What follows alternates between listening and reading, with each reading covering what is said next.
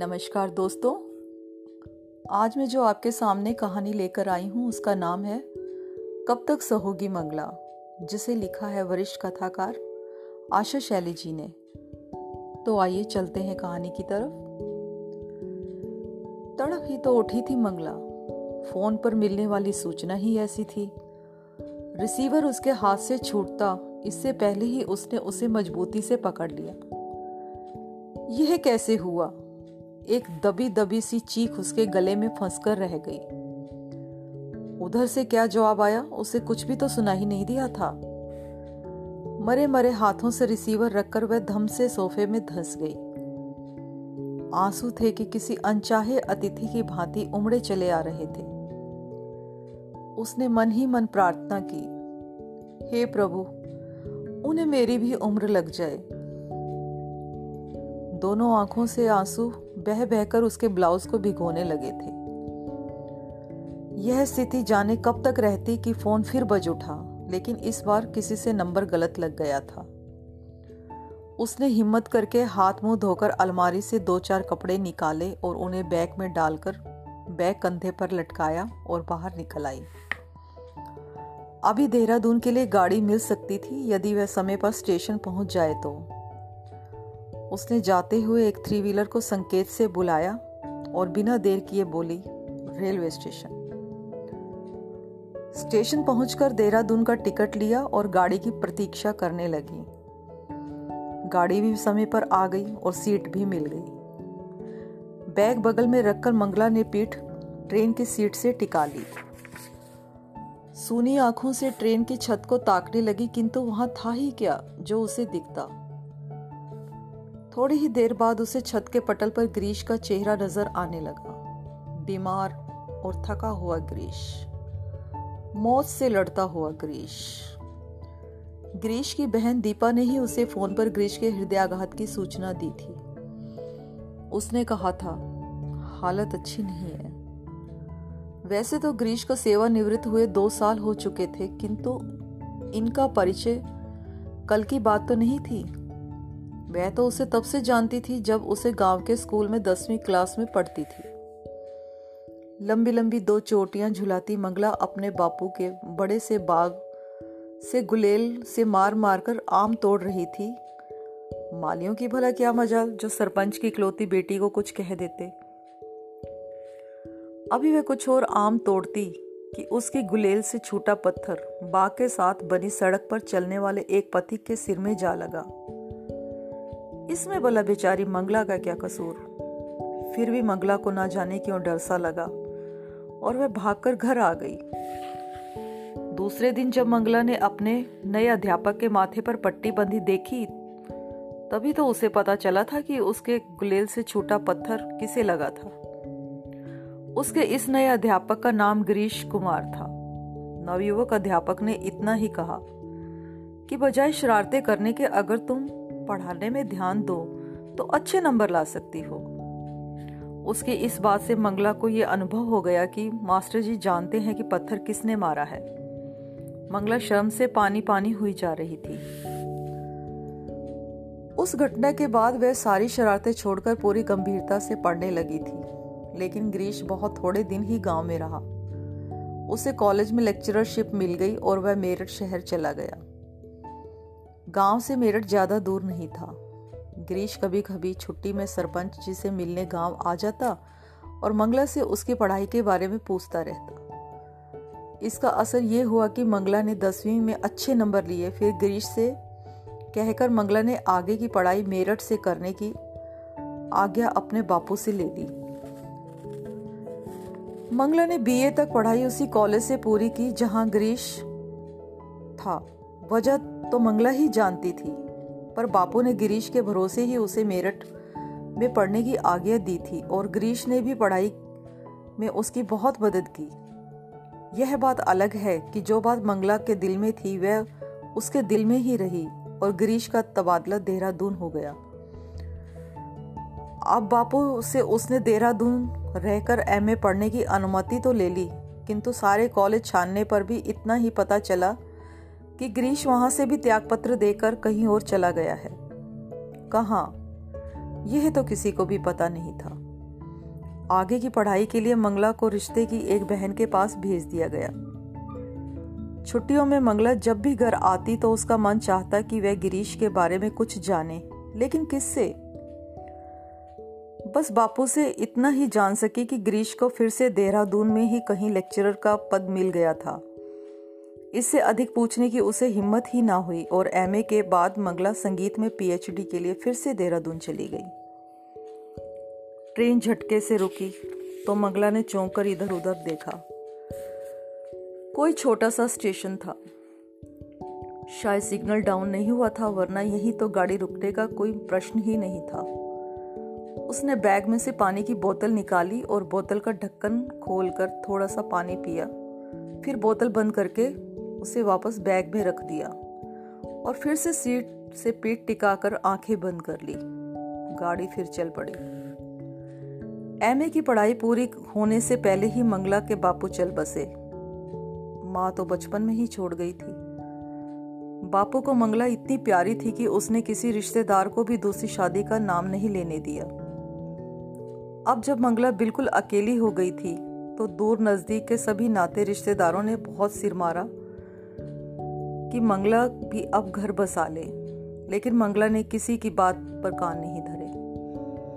हालाँकि इसी बीच उसे ग्रीश का कोई समाचार भी नहीं मिला। फिर भी कहीं उसके मन के आँगन में तुलसी के पौधे सा ग्रीश का नाम सुगंध बिखरता रहता था। यह अलग बात है कि वे अब निराश हो चली थी ग्रीश की ओर से। कहीं खोजती भी तो कहा। बापू उसकी कोई बात तो नहीं टालते थे, लेकिन वह उनसे कभी कह भी तो नहीं सकी कि वह गिरीश को खोजें। क्या सोचेंगे बापू भी? फिर अब तो मंगला की सहेलियाँ भी एक एक करके सभी तो ब्याही गई थी। मंगला ने एमए संगीत की वाद्य विद्या में पास किया था। अब वह पीएचडी के लिए फिर देहरादून चली गई। वहीं एक बार फिर उसका ग्रीश से सामना हो गया। ग्रीश उसे खुशी खुशी घर ले आया, जहाँ उसने उसका परिचय अपनी सुंदर और विदुषी पत्नी कंचन, दो बेटों और चार मास की बेटी पूजा के साथ साथ मंगला की समव्यस अपनी बहन दीपा से भी कराया। इस भरे पूरे परिवार को देखकर मंगला को एक झटका तो अवश्य लगा, किंतु उसने तुरंत ही स्वयं को सहज कर लिया। अलबत्ता दीपा से उसका सहज स्नेह, संबंध दृढ़ से दृढ़तर होता चला गया। फिर दीपा से मंगला के भीतर का सच भी छुपा ना रह सका, लेकिन अब हो भी क्या सकता था। मंगला को माँ अक्सर याद आती, जिसे उसने बचपन में खो दिया था। परिवार में और तो कोई था नहीं जो मंगला को शादी के लिए मजबूर करता। सब दूर के रिश्तेदार थे। किंतु अब दीपा और ग्रीश उसे समझाने बुझाने में लगे हुए थे। परंतु उन दोनों के लाख सिर मारने पर भी मंगला शादी के लिए रजामंद नहीं हुई। उसके सामने जब भी उसके विवाह की बात छेड़ी जाती तो उसे लगन मंडप में सेहरा बांधे गिरीश ही खड़ा नज़र आता। और बाल बिखराए, रोती बिलकती कंचन और छोटे छोटे उसके तीन बच्चे। वह सहम कर झट से मना कर देती। अब तो थककर ग्रीश ने भी हार मान ली थी। पीएचडी पूरी होने से पहले ही मंगला को नौकरी भी देहरादून में ही मिल गई थी। धीरे धीरे गिरीश पर भी वह भेद खुलने लगा कि मंगला के दिल में क्या है। लेकिन अब वक्त बीत चुका था। अब तो ग्रीश का अपना सफल संसार था, पर ग्रीश यह भी तो नहीं कह सकता था कि उसने कभी मंगला की चाह ही नहीं की थी। वह गाँव से लौटकर अपने माता पिता को अपनी इच्छा बताना चाह रहा था, किंतु उन्होंने तो उसके लिए कंचन को पहले ही पसंद कर लिया था। सो उसने चुपचाप उसे स्वीकार कर लिया। ग्रीश को क्या पता था कि भाग्य उन्हें फिर एक ही जगह पर ला खड़ा करेगा। एक दिन अवसर देकर ग्रीश ने ही बात छेड़ी थी। देखो मंगला, पागल मत बनो। तुम जानती हो ना कि दूसरे किनारे पर लगी नाव की आशा करना बेकार है। ग्रीश की बात को यहीं समाप्त कर देने की गरज से मंगला को समझाने लगा। ऐसी हालत में तुम सुन तो परेशान हो ही, मुझे भी उलझा रही हो। जरा सोचो। मेरे साथ चार जीवन और बंधे हैं। मैं आपको कुछ कह रही हूँ क्या? कहाँ डिस्टर्ब किया है मैंने आप लोगों को?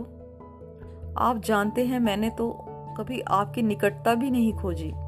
मंगला ने धरती पर नज़रें जमाए उत्तर दिया। आखिर प्रेम का प्रतिदान तो सब चाहते हैं, ग्रीश ने नाक पर चश्मा ठीक किया। फिर थोड़ा मुस्कुराकर बोला, चलो तुम तो कुछ नहीं कह रही हो, नारी हो ना? अपने संयम पर दृढ़ भी हो, और तुम्हें स्वयं पर विश्वास भी है। परंतु कहीं मैं ही दुर्बल पड़ गया तो? आप चिंता ना करें, मैं ऐसा नहीं होने दूँगी। और फिर मंगला ने वह नौकरी ही छोड़ दी और मेरठ चली गई। बेगम बाग में थोड़ी सी ज़मीन उसके बापू की खाली पड़ी थी। कुछ रिश्तेदार भी वहीं थे।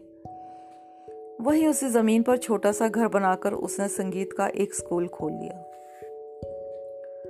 मेरठ रहते हुए मंगला को जाने कितने ही साल बीत गए थे कि एक दिन उसे बाज़ार में दीपा ने घेर लिया। बहुत सारे गिले शिकवे करने के बाद दीपा बोली मैंने क्या बिगाड़ा है तुम्हारा? हाँ? मुझसे क्यों नाता तोड़ लिया तुमने? भरे बाज़ार में दीपा ने उसे पकड़कर झकझोर डाला।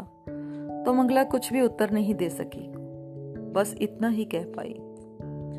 इतने दिनों बाद मिली हो तो क्या बाज़ार में ही लड़ती रहोगी? चलो घर चलकर झगड़ा कर लेना।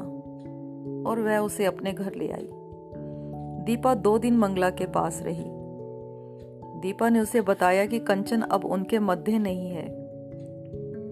एक बस दुर्घटना में वह बिछुड़ गई। उनके दोनों बेटे विदेश में पढ़ रहे हैं। वह तो पूजा का रिश्ता तय करने यहाँ आई थी कि उसकी मंगला पर नज़र पड़ गई। उसने यह भी बताया कि गिरीश ने कंचन के रहते ही देहरादून में घर भी बना लिया था। अब तो वह लोगों से बहुत कम मिलता है, गुमसुम रहता है और और भी बहुत कुछ। फिर दोनों देर रात तक बतियाती रहती। फिर वह दीपा के साथ ही गिरीश से मिलने चल दी। उसे देखकर एक बार तो गिरीश की आँखें चमक उठी, फिर सब सामान्य हो गया। दो दिन देहरादून रहने के बाद मंगला मेरठ वापस लौट आई थी। मंगला ने चौंक कर देखा, सामने वाली सीट पर बैठी एक स्त्री का बच्चा रोने लगा था। मंगला वर्तमान में लौट आई थी। अभी देहरादून दूर था। उसने फिर से आँखें बंद कर ली। पूजा के विवाह में वह दीपा की सहेली की हैसियत से शामिल हुई और जी भरकर उपहार उसने पूजा को दिए। पूजा की विदाई के बाद गिरीश एकदम अकेला हो गया था। पूजा मेरठ में ही ब्याही गई थी, सो मंगला आंटी से मिलने अक्सर ही आ जाती। कभी गिरीश के अनुरोध पर वह पूजा को साथ लेकर देहरादून भी चली जाती। इस प्रकार पूजा से उसकी घनिष्ठता बढ़ती गई। अब मंगला और गिरीश की बात अक्सर फ़ोन पर होने लगी। धीरे धीरे गिरीश और मंगला नियमित मिलने लगे। कभी कभी दो चार दिन के लिए कहीं बाहर भी चले जाते। एक दिन मंगला ने सहज ही बात छेड़ी। मैं सोच रही थी कि क्या हम इस रोज रोज की भागदौड़ को समाप्त नहीं कर सकते? क्या कहना चाहती हो? ग्रीश ने सिगरेट की राख झाड़ते हुए मंगला को देखा। यह रोज रोज का होटलों का खर्च, फिर लोगों की निगाहों में झांकता संदेह। यह सब अच्छा नहीं लगता। अगर कुछ उल्टा सीधा हो गया तो एक दूसरे के काम भी ना आ सकेंगे। आप ही बताइए, ये जीवन भी कोई जीवन है? हम्म बात तो ठीक है तुम्हारी, पर देखो कुछ करता हूँ। लेकिन कुछ नहीं हुआ। सब उसी तरह चलता रहा। ये अलग बात थी कि ग्रीश के बच्चे भी अब समझने लगे थे। बस पिता के सामने बोल नहीं सकते थे। लेकिन हुआ तो वही जिसका मंगला को भय था। गाड़ी रुकी तो मंगला झट से बैग उठाकर नीचे उतर आई। दीपा उसे अस्पताल के दरवाजे पर ही मिल गई। अलबत्ता पूजा गिरीश के पास बैठी थी। वह मंगला को देखकर बहुत खुश हुई। दूसरे दिन दोनों बेटे भी आ गए, परंतु सेवा तो मंगला, दीपा और पूजा ने ही की। बेटे तो बस अपने आप में ही मस्त रहते थे। खैर, सेवा रंग लाई और फिर दो दिन बाद गिरीश को अस्पताल से छुट्टी भी मिल गई। छुट्टी मिलते ही बेटे वापस लौट जाने की उतावले होने लगे। बेटी के ससुराल से रोज ही फ़ोन पर फ़ोन आ रहे थे। प्रश्न ये था कि गिरीश के पास कौन रुके? दीपा को भी अपने घर जाना था। सब अपना अपना सामान समेट रहे थे। बस मंगला और दीपा ही ने कोई हलचल नहीं दिखाई। इसी समय ग्रीश ने पानी मांगा। नौकरानी आती, इससे पहले ही मंगला पानी का गिलास लेकर लपक गई। बुआ, आप भी चली जाएँ तो पापा की देखभाल तो आंटी अच्छी तरह कर सकती हैं। छोटे का स्वर व्यंग पूर्ण था। छोटे भैया, आप कभी तो सोच समझ कर बोला करें। पूजा चिढ़ गई थी। वैसे आपकी राय तो अच्छी है। फिर मैं मंगला की तरफ़ मुड़ी। आंटी, अब कब तक हमारी आंटी बनी रहेंगी? माँ ही बन जाइए ना। अब लौट कर मत जाइए। पूजा, तुम्हें पता है तुम क्या कह रही हो? बड़ा बेफर गया। हाँ बड़े भैया, मुझे पता है कि मैं क्या कह रही हूँ। और उसका मतलब क्या है? बस आप तो अपनी नाक यूएसए में संभालिए। परमात्मा ना करे पापा को फिर से तकलीफ़ हो तो? कौन होगा पापा के पास? वह तो उस दिन आया सामने थी तो पापा बच गए। वरना और वो जो आप दोनों की विलायती मेमे है ना, वो तो पापा को देखने भी नहीं आई। क्यों? है कुछ जवाब आपके पास? दोनों भाई निरुत्तर एक दूसरे का चेहरा ताक रहे मंगला साड़ी का किनारा उंगलियों पर लपेटती पाँव के अंगूठे से सीमेंट का पक्का फर्श खुरच रही थी। गिरीश की आँखें मंगला के चेहरे पर चिपकी हुई थी। मानो उत्तर मांग रही हूँ, अथवा आग्रह कर रही हूँ। मत जाओ मंगला। मंगला, तोड़ दो अब ये मौन की श्रृंखला। कब तक गुटोगी? कब तक सहोगी? सच ही तो कह रही है पूजा। तुम्हारे अलावा ग्रीश की देखभाल और कौन कर सकता है? दीपा ने इसे झिंझोड़ ही तो डाला था पकड़कर। मंगला की आँखें गिरीश की ओर उठी। वहाँ तो पहले से ही याचना थी। मौन निगाहें कह रही थी, रुक जाओ ना मंगला, रुक जाओ। अब न जाओ लौटकर।